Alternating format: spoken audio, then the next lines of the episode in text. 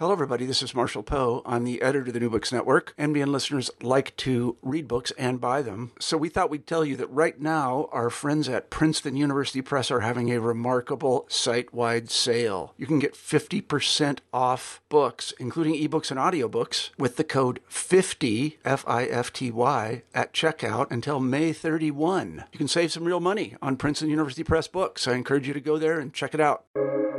Welcome to the New Books Network. Hello, everyone, and welcome to the New Books Network podcast. I'm Deidre Tyler, host of the channel. Today, we'll be talking with Dr. Kelisha B. Graves, editor of Nannie Helen Burroughs, a documentary portrait of an early civil rights pioneer, 1900s to 1959. How are you doing today? I'm doing quite well. Thank you for having me. Thank you. I wonder if you could begin by saying a few words about yourself and how you became interested in this project. Sure, that's always an interesting question. In terms of myself, I am a self described scholar, educator, author, speaker, strategist, educational administrator. So that speaks to what I do. In terms of who I am, I am a person who um, seeks to use my life as a bridge to opportunity for other people. In terms of um, my my scholarship, in terms of who I am as a scholar, I'm one who's always been drawn to um, literary voids, if you will, and and gaps. I am one who is committed to elevating the stories and and, and histories of Black women, um, historical Black women in particular, and I've always been drawn to the so-called, if you will, unheralded heroines of um, Black history. And I guess that kind of draws a bridge now to how I became interested in this particular project. I was actually reading a um, another book. I think it was a book on Du Bois or, or something like that, and I am one who lives in the footnotes and who lives in bibliographies. so, as much as I'm interested in content, I'm also drawn to um, the the small print at the bottom of pages or at the back of the book. And I remember seeing Nannie Helen Burroughs' name as a footnote in some other text on Du Bois. And I tell my students all the time all good research starts with a good research question. And my question was well, if Nannie Helen Burroughs was significant enough to, important enough to make the footnote section, you know, then what does Nannie Helen, who, what does Nannie Helen Burroughs look like borne out across the literature? And there, there was not any significant literature that I found in term in book form on Nannie Helen Burroughs. There was, you know, biography, short biography that was written back in the, the early 50s by um, a gentleman. But other than that, there was nothing really substantive, substantive in book form that spoke to who Nannie Helen Burroughs was. And so um, I said I wanted to fill that gap. I wanted to fill that literary void and really bring um, the essence of who Burroughs was to to the public because I mean she was one of the most prodigiously gifted thinkers of of the of the 20th century, the 19th, late 19th and um, early 20th century, and I really felt that her her words were significant. I am a into I'm one who's interested in intellectual history and philosophy. So whereas history tells you what folks did, intellectual history um, is about the ideas that motivated action and the genealogy of thought. And so I really wanted to bring that to bear as it relates to Nannie Helen Burroughs, um, and really to for this book to serve as a conversation starter, so that we could begin to think about historical black women in other ways beyond what they merely did although their works were marvelous and magnificent. I think it's also important that we see historical black women historical african american women as thinkers in the world as women who were endowed with um, big ideas and and and blessed with um, long range thought, if you will. And so I wanted to bring all of I wanted to bring Nannie Helen Burroughs' mind um, to the public. The early life of Nannie Helen Burroughs. Tell us about that. Sure. Nannie Helen Burroughs is born in Virginia in the late 1870s, so around 1879. And she's born to um, a, a, mother, of course, and a father. And, and her father, um, and I'll say this, let me preface by saying this. We don't know a whole lot about Burroughs's early life because she was one who did not reveal a lot of the private, intimate details of, of her life. And so um, the what we know about Burroughs has been culled from the sources that that exist. But um, her father was an itinerant preacher, and he did not have a long presence in her life, if you will. Um, so her early influences in life were were women. Her her mother and her grandmother primarily, her grandmother Maria Poindexter. It said that Burroughs had a sister, younger sister at one point, um, and that you know it records um, suggest that she died early, and so Burroughs grows up as an only child, and so again, her early influences are women, and so it it comes at no surprise then that when you look at the long trajectory of her life that she would be committed to women's issues. Tell us about the importance of her grandmother in her life. Nannie Helen Burroughs' grandmother plays really an outsized role. I'm looking at this from the perspective of someone who's um, um, interested in intellectual history and philosophy.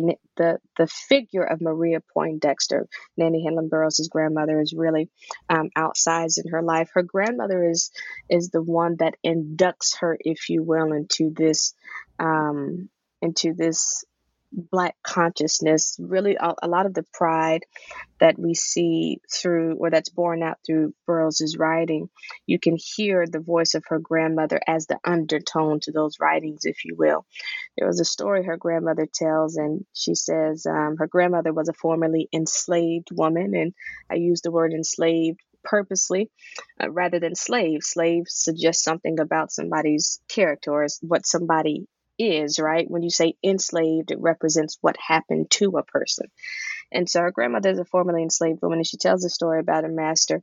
And uh, he says, Maria, um, why aren't you looking at the ground? And she said, uh, you know, look at the ground for what? I'm looking up because that's what God made me for. And so these are the kind of stories that she pours into Nannie early in life that really give Nannie a firm sense of what it means to be a proud Black woman, a Black woman who does not move through the world with her head hung down, but one rather who stands erect and who stands um, um, purposefully on principle, if you will. So Burroughs' grandmother, um, as a matter of fact, in in her writings, Burroughs refers to her grandmother as not only a seamstress but a philosopher. Right? That's something uh, deep to say about a, a, woman whose life experience is that of, of, of, of enslavement, or whose former life experience is that of enslavement. To suggest that she's not only a seamstress but also a philosopher means that she has um, thought gifts, if you will, that she can offer um, um, in in in life, and that she was not just a woman who was um, confined to drudgery, but one who was able to use her mind as as a pathway to freedom even if one is in existential bondage if one can have mental and internal freedom that that that's significant. So, I mean, it, it, it's I could go on about talking about the importance of Burroughs' grandmother in her life, but um, she definitely is a a towering figure, if you will. Now, when Nannie Helen Burroughs finished school, she did not get that teaching job. What did she do? Sure. So the period right after she finishes school, there's a variety of um, I don't want to call them odd jobs, but a variety of different career pathways that Burroughs is um, Burroughs pursues. So she moves at one point to Philadelphia to become an associate editor for a Baptist newspaper called the Christian Banner. Uh, then she also applied at one point for a job as a clerk. That didn't work out.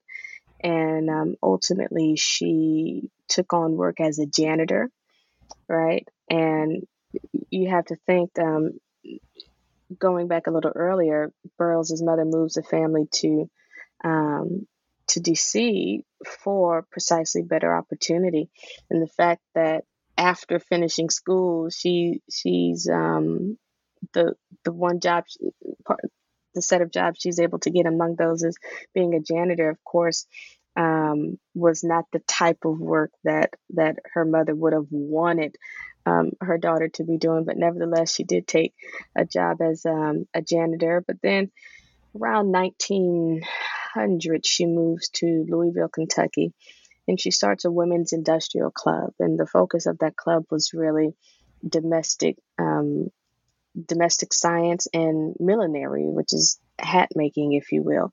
And um, it's so interesting if you look at a lot of the historical photos of uh, portraits of Burroughs, you'll see um, occasionally these elaborate hats. So I can imagine that she was probably the author or the creator, if you will, of um, some of those pieces that we see in her portrait. But uh, so she does work with with women, and you see here really the early manifestations of her commitment to women's work, the early manifestations of um, um, if what would become the her national training school for women and girls. So she she's working with women in Louisville, Kentucky, and then um, around this around this time she also becomes corresponding secretary um, for the women's convention co- women's convention auxiliary auxiliary to the um, National Baptist Convention. So right after she finishes school, she takes a couple of different pathways before she ends up um, ultimately founding her school, but still, you know, that her the persistent dream that she has is to to create an institution for women and girls. Now, tell us about the Woman's Day that she started. Sure. So this concept of a Woman's Day was pre- presented around 1906, I believe it was, in a convention report and it was for the Women's Day was to take place on the fourth Sunday in July. And the way Burroughs described it, she actually called it a day of awakening and consecration for the cause of foreign missions. So, the purpose of Women's Day was really to heighten women's awareness around missionary work as it related to um, foreign missions. But there was a deeper purpose in all of this. It wasn't just about raising money, but really um, the higher the higher goal of elevating women to to to the higher call of action and purpose. Burroughs was lived her life to empower women, and so um, recommending this Women's Day was one of the opportunities she believed where women's empowerment could be on display in mass, if you will. So yeah, Women's Day, a, a remarkable one of Burroughs's, you know, most remarkable contributions that persist. In, in Miss Burroughs' writing, she focused on the elevation of Black women. Can you give us examples? Sure. She focused on the elevation of Black women in terms of um, their minds, right? She believed that women, as much as it is important to empower women to work, um, to put one's hand to the plow, if you will, that it was also important to have a mind that worked well. And so, even when you look at her school, she's focused on not only empowering women with the skill set that they can use to um, as a as a form of entrepreneurship, if you will, but also interested in building the capacity of their minds. She's committed to the right to vote, ensuring that women have have um, suffrage. She's committed to some of the more social um, aspects, as we talked about earlier, the her, the women's industrial club that she started. So, looking at women, you know, and helping them to be good homemakers. So, it, it's interesting. Burroughs' concept of empowerment is not narrow. It's actually um, she has a very wide view of what women's empowerment looks like, and it's religiously, socially, politically, economic, um, and, and even economically. So she really has a comprehensive plan for what the elevation of the Black woman can look like. Now, after she didn't get that teaching job, she had a dream that she put away for years. Tell us about that.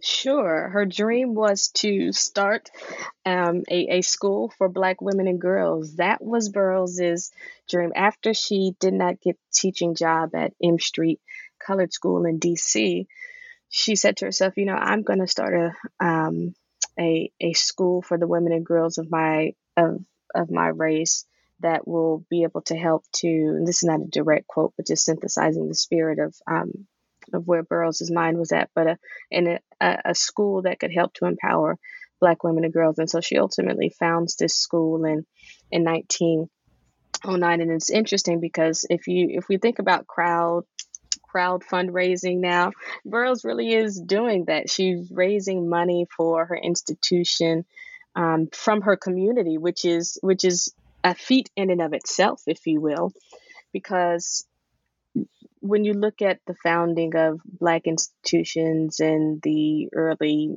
19th century, you do have funds coming from white philanthropic sources, which is there's nothing wrong with that.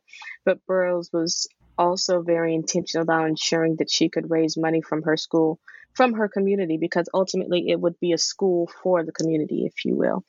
So, creating this institution, the National Training School for Women and Girls, was the was this was Burroughs's persistent dream, and fortunately, it was not a dream deferred. It was one she actually accomplished in life. Uh, her business skills. Tell us about the skills in starting that training school for women. Sure.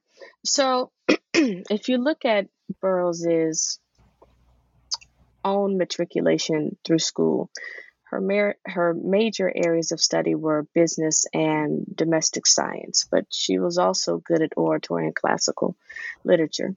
So you think about business, what are those skill sets that she's honing? Fundraising, right? Collaboration, the ability to articulate a vision for for um, for for her school in this case, but also having an eye for what's needed. So the business training she receives equips her to be able to solidify relationships across a, a wide spectrum of of individuals but also, as I mentioned, she's good at classical literature. And what's important about that type of training is the ability to synthesize theses and arguments, if you will.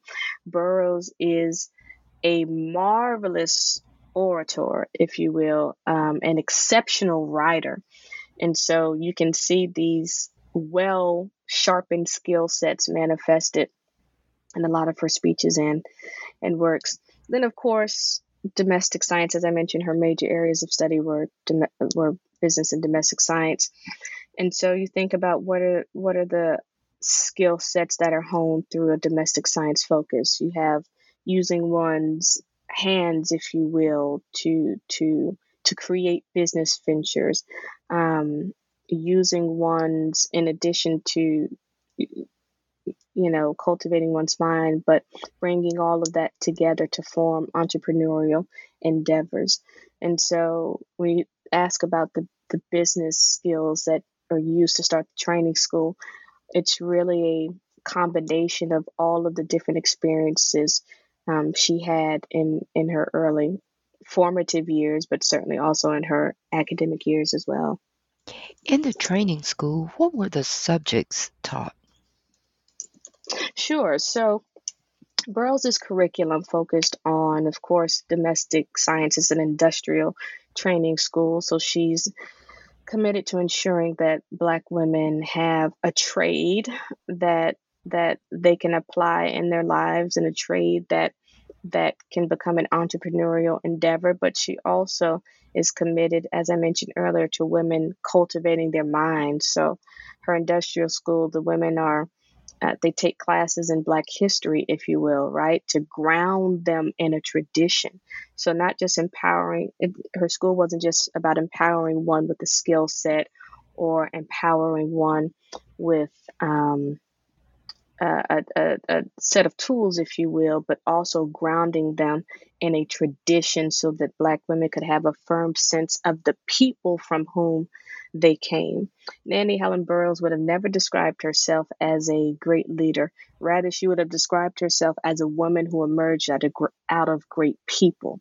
And that is the emphasis that she that you find in in her school curriculum that it's really about how do we not just gain a skill set for ourselves but how do we uh, use this school skill set to empower our community. So uh, her her school, I think, you know, is, is, well ahead of its time in terms of its its focus. You know, now there's a lot of focus on critical race theory and and race consciousness, etc. And this is the work, honestly, that Burroughs is doing um, at her school. 1934 jobs. What was the message about jobs she gave to Tuskegee? Sure. she says at her commencement address, she says all the jobs are taken. She tells the students, look, there are no ready made jobs, but she says there are hundreds of millions of jobs ready to be created. And the purpose of that was, or the essence of her message to these students at Tuskegee is that, look, you are um, those who will bring in a new social order, right? But she also says this that they are inheritors, if you will, of a prophetic legacy. And that by virtue of their position as inheritors, they also have the capacity now to be progenitors of a new social order. And so Burroughs again taking this this logic of um, entrepreneurial empowerment is helping these students to know that they have the capacity and the and the creativity to create what they want to see in the world that they are not confined to simply looking for a job but rather that God had endowed them with the skill set to be able to create the kind of world that they wanted to see. So the her commencement address at Tuskegee is is is absolutely absolutely powerful. Now, what does she say about the whiners and beggars? you know, Burroughs is um I, I, let me say this before I answer that. Burroughs is is could could be quite controversial, if you will, um, in in in some of her speeches, and the language she used could be very biting, if you will, um, very scathing, if you will. But nevertheless, she said that that it's human nature to to kick around um, whiners and and beggars, if you will, and essentially she says that there's no need in crying about what will become of us. She says we will become what we create. She says we will become what we create. And so again, this is a part of her um, this is part a part of her empowerment framework, how she's um, attempting to to elevate her people, if you will. Um, you know, there's the there's the phrase "up you mighty race," if you will. Burroughs is a is a committed race woman, if you will. She's a committed race woman. So when you look at her speeches, when you look at uh, many of the things she's she's talking about, um, she's very very intentional about ensuring that that folks are uplifted and she's not afraid to critique if you will um, her own her own people she did not see herself as there's a phrase that i would use she did not see herself as a negro whisperer if you will where she's articulating black concerns to to white ears if you will she's really if, if you've ever heard of the term FUBU for us by us, she's really like one of the original FUBU. right? So she's she's interested in talking to black folks about black problems and ensuring that um, she does everything she can to empower her community. So yeah, that's a great question. She has so many opinions, and I want to go over a few. What was her opinion about projects? So she says that Burroughs says that moving people into projects is not the answer, and that people are not projects, that people have to be treated as as human beings. And she talks about this in connection to understanding how women um, ought to take care of the home, how they ought to to um, be adequate homemakers, if you will. Now, I think it's important for listeners to understand that during this period, a woman being in the home, being a homemaker, is is not something that's an offense, if you will. Rather, especially when you look at it through an Africana lens, when you think look at this through an Africana ph- philosophy lens, the home front really is revolutionary. It's a revolutionary base because of home is the foundation of nation building. This is what you'll see in a variety of um, different thinkers from this time who, who are advancing this this concept of, of home as the foundation for nation building. So it really is a revolutionary concept. And then also remember when you talk about black women, the experience of enslavement takes black women out of their homes and puts them in someone else's home, right? So Burroughs again is flipping the script and she's saying, look, the home we we have to build up our women to be adequate and great homemakers because that's the foundation of nation building. That's how we're going to build our community. So when she talks about projects, she talks about it in relation to um, women cultivating um, great, great home fronts, if you will. She had some interesting insights about immigration. Tell us about that. Sure. Burroughs was not, I want to preface by saying, you know, it shouldn't be misunderstood that Burroughs was xenophobic in in some way, if you will. Burroughs saw immigration as an economic threat to the African American community because the way Burroughs sees it, African Americans supply the labor force, if you will, almost the default labor force. And she saw the influx of of people from all over the world. She saw the influx of of of immigrants, if you will, as a threat to disrupting that um, that inborn, if you will, labor force that African Americans represented. Because Burroughs understood that, and, and she phrases it this way that, you know, white Americans would be more inclined to accept someone who looks like them more quickly than they will someone who doesn't. And so for her, again, immigration is an economic threat to the African American community because she sees it as, as disrupting um, opportunities that might naturally flow to the African American community. So again, not in a xenophobic sense because Burroughs as a as a Christian woman is committed to this idea of the family of God and that everyone in the world is a part of the family of God. But in an economic sense, when you talk about politics and economics, she's like, wait a minute, immigration is a is, is a threat to to the opportunities that African Americans as as a default labor labor um, source might naturally have access to because of this problem of again racism right she's she's convinced that white Americans would be more inclined to have an immigrant from Europe clean their home or work in their home as opposed because they look more like them, right? As opposed to an African American who is conspicuously different in terms of skin color, in terms of features, etc. So she sees it as an economic problem. In her message entitled Manhood, Patriotism, Religious Going Out of Style Among Negroes, March 12, 1932, what was she trying to say there? Burroughs was a, a someone who was extremely patriotic. She even talks about you know never abandoning the nation and, and never abandoning the flag. That's important when you look at African American thinkers in the late 19th century, early 20th century, they're wrestling with this idea of what ought to be our destiny in this nation, if you will, right? What ought to be our nation in America.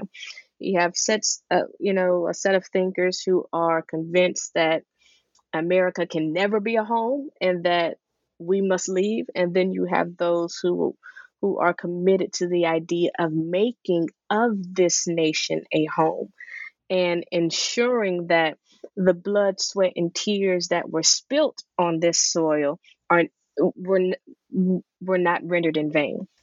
And so, in this particular piece, she talks about intelligence. She talks about a couple of things intelligence, industry, courage, chivalry, patriotism, and reverence. And these were the values that she felt were on decline in the nation, right? But these were also values that she felt were fundamental to the adequate development of a race. So, intelligence is about the agility of mind, the ability to think and devise and imagine possibilities. Then she talks about industry, which is work in business, right? Ensuring that that the community, the race, if you will, is it has has industry, has a has a form of economic has an economic foundation, if you will. Then she talks about courage, which is the ability to speak up, the ability to to be a man, if you will, to not cower into an old mold of being. What was that old mold of being? That old mold of being was that of an enslaved person. So courage is very important to Burroughs because she's con- she's conscious about the fact that we we must always ever be cognizant to not cower back into an old mold of being. And then chivalry which are manners, if you will. She describes chivalry as manners. And then patriotism. She says that Black folks should never lose their, our love of liberty, that we should never give up America, that we should never give up the flag. She says this, right?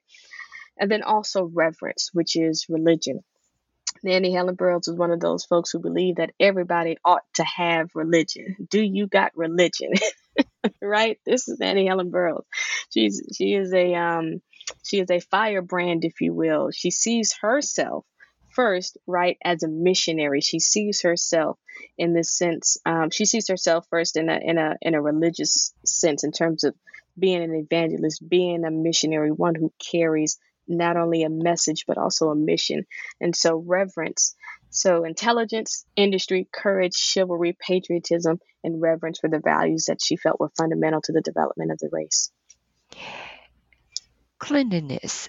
Why did she believe in teaching this concept? Sure. So as a Christian, Burroughs is committed to this concept of cleanliness, of course, from a from a spiritual aspect, from a theological standpoint. This idea of one being one needing to be both uh, clean morally and spiritually because that's what God requires of us, right?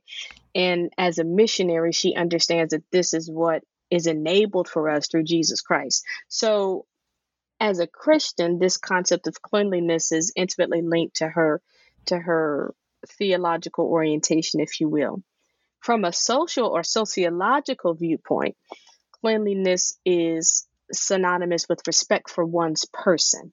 This emphasis that cleanliness is a negation of the assumptions that have been assigned to African descended people in this hemisphere of the world, right? That the default assumption about uh, African Americans is that they are, you know, uh, unclean or, you know, what have you, that they're outside of the realm of humanity and therefore are um, unclean. And so, from a sociological perspective, cleanliness is synonymous with having respect for oneself, but it's also a negation of the assumptions, a negation, if you will, of the pathologies that have been assigned to to her folks, if you will, to, to black folks. Now, she was very proud of her skin color. What was her instructions for blacks concerning skin color? Sure. So she says skin doesn't from a theological standpoint, so I'll answer this two ways. From a theological standpoint, Burroughs says it's not the skin color that matters, but it's the color of the soul that matters. That's her theological position. Her existential perspective is that often black skin has been perceived and conceived as inferior, right? And so to negate that, um, the black community writ large must have a pride in in who we are and what we represent and that we ought to embrace the fullness right? The black folks should embrace the fullness of their humanity. So again from a theological perspective she says skin color doesn't matter. It's the color of the soul that matters. From an existential perspective she understands that because skin determines how we're treated um, in this in, in this world rather than absorb the negative ascriptions assigned to that skin color. Let's flip the script and embrace the full humanity of who we are. December 23rd, 1933. She wrote this Why Americans Have Gone Lynch Mad. What was her answer? Sure. There were several factors that Burroughs believed con- contributed to this lynching epidemic in America, if you will. She says, you know, one, it's it's white public sentiment and an attitude around um, this. Also, she says the federal government's failure to enforce the Fifteenth Amendment, right, is is is problematic. That is a contributing factor. Also, she says that there's this what she describes as this thirst for blood. And she says this thirst for blood has been passed down through generations of, of folks, if you will. Um, and, and she's specifically speaking about the white community here that there's this kind of thirst for blood that's been passed down through generation through generation through those have who have imbibed and relished the specter of black death. So for Burroughs, this is a representation of spiritual decay. So this thirst for blood that she talks about as a as a contributing factor is is linked to this concept of of of spiritual decay. But also she says that the way that black folks and Negroes, if you as they were called then, were treated by law enforcement creates the conditions that make lynching possible right? And so she's you know, she talks about although this law enfor- law enforcement may, may not be lynching in terms of behavior acts that they're acting out, it's the attitude and the conditions created around the mistreatment of black folks that makes something like lynching possible. And so she talks about how you you we can't legislate social new social attitudes, right?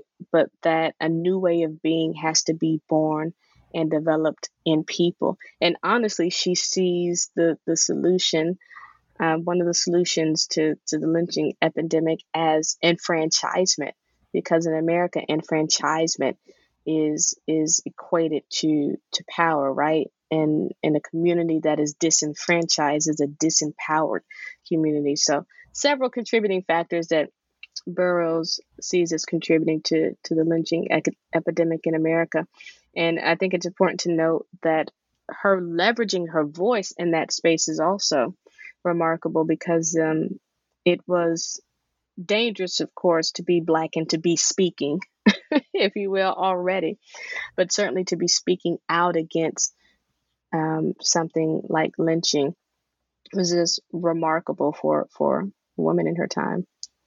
What were some of the negative reputations that Miss Burroughs indicated that blacks needed to overcome?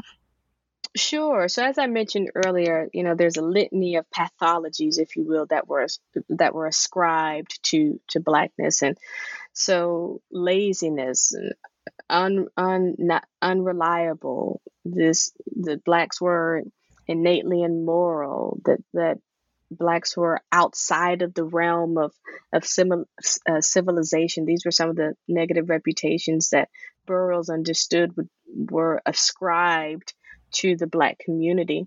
And so again, so much of her work was about how do we flip the script on, script on this, right?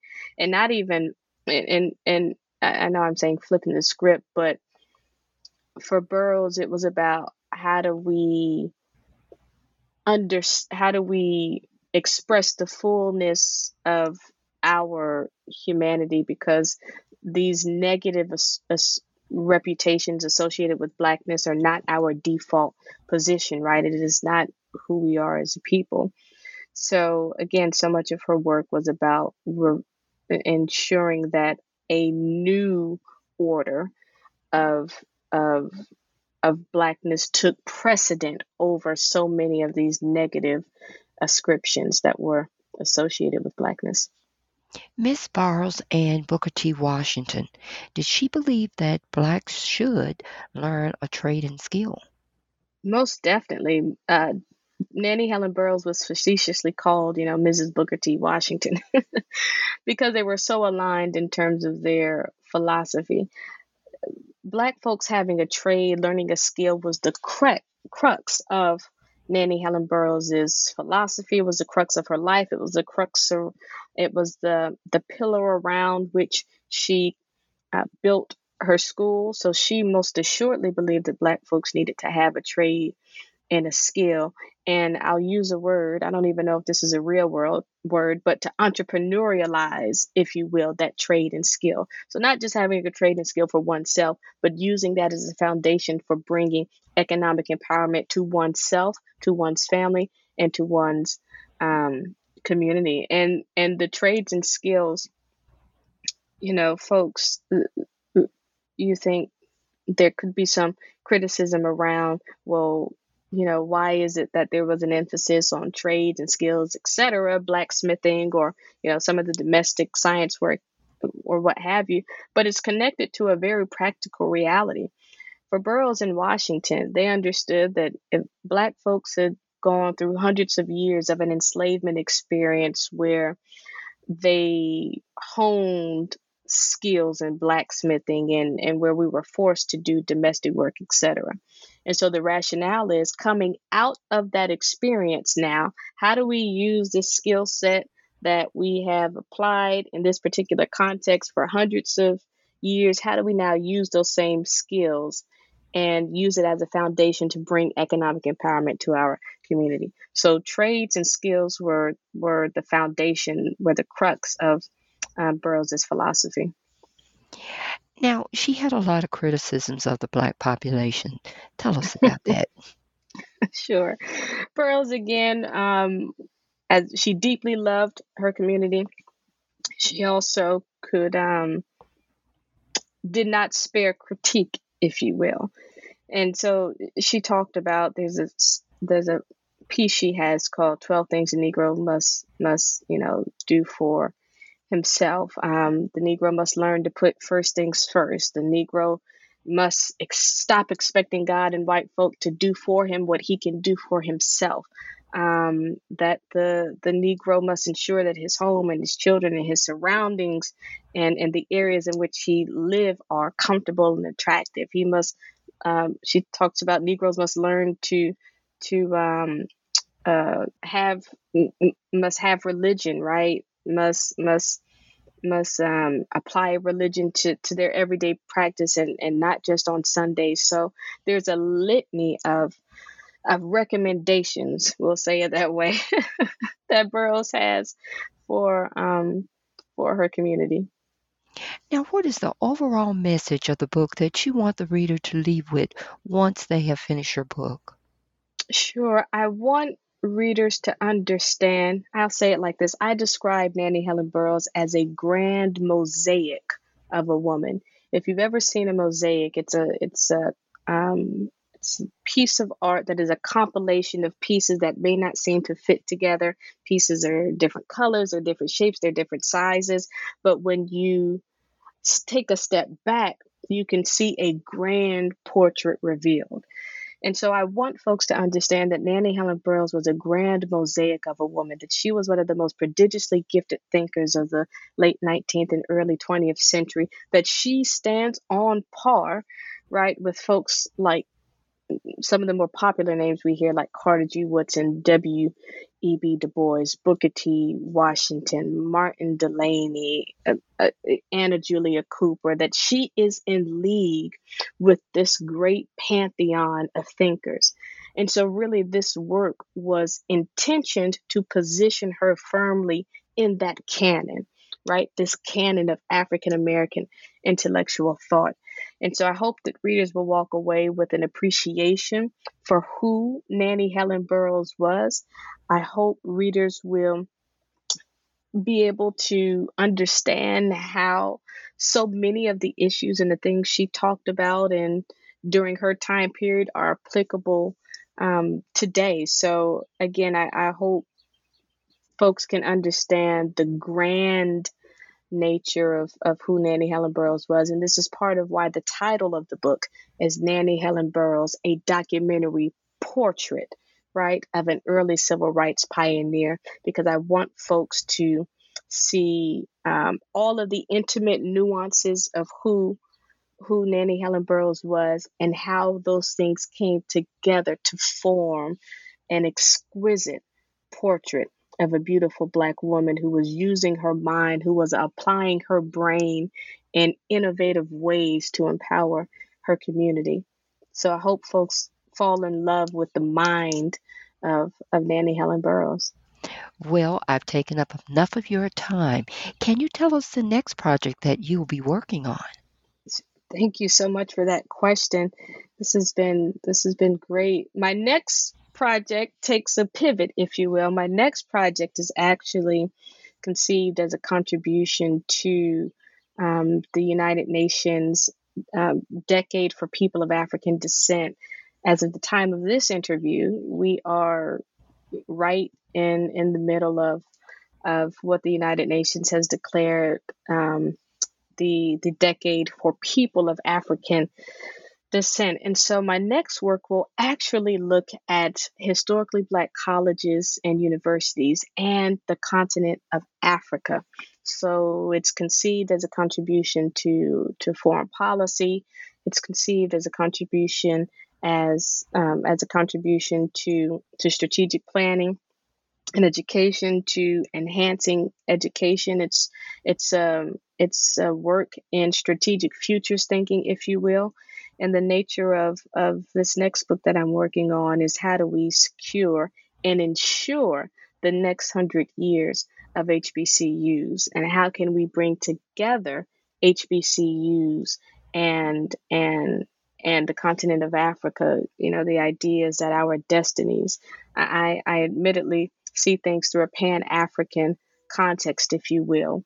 This context that, you know, the destinies of, of, of African descended people all over the world are intimately entwined. And so this next work takes a takes a look at HBCUs in Africa and how we can ensure sustainability for the next hundred years. So it takes a still in the same domain of of of um, of the Africana world, if you will, looking at African African descended people and African um, institutions, but takes a pivot in that it's it's now looking more uh, strongly focused on the concept of you know education and this concept of sustainability and you know how does that intersect with our foreign policy and and and our um, policy making, if you will. So really excited about this next project. I'd like to thank you for being on the show and thank you for bringing t- to our attention Nannie Helen Burroughs. Thank you so much for this opportunity. I hope readers enjoy the book.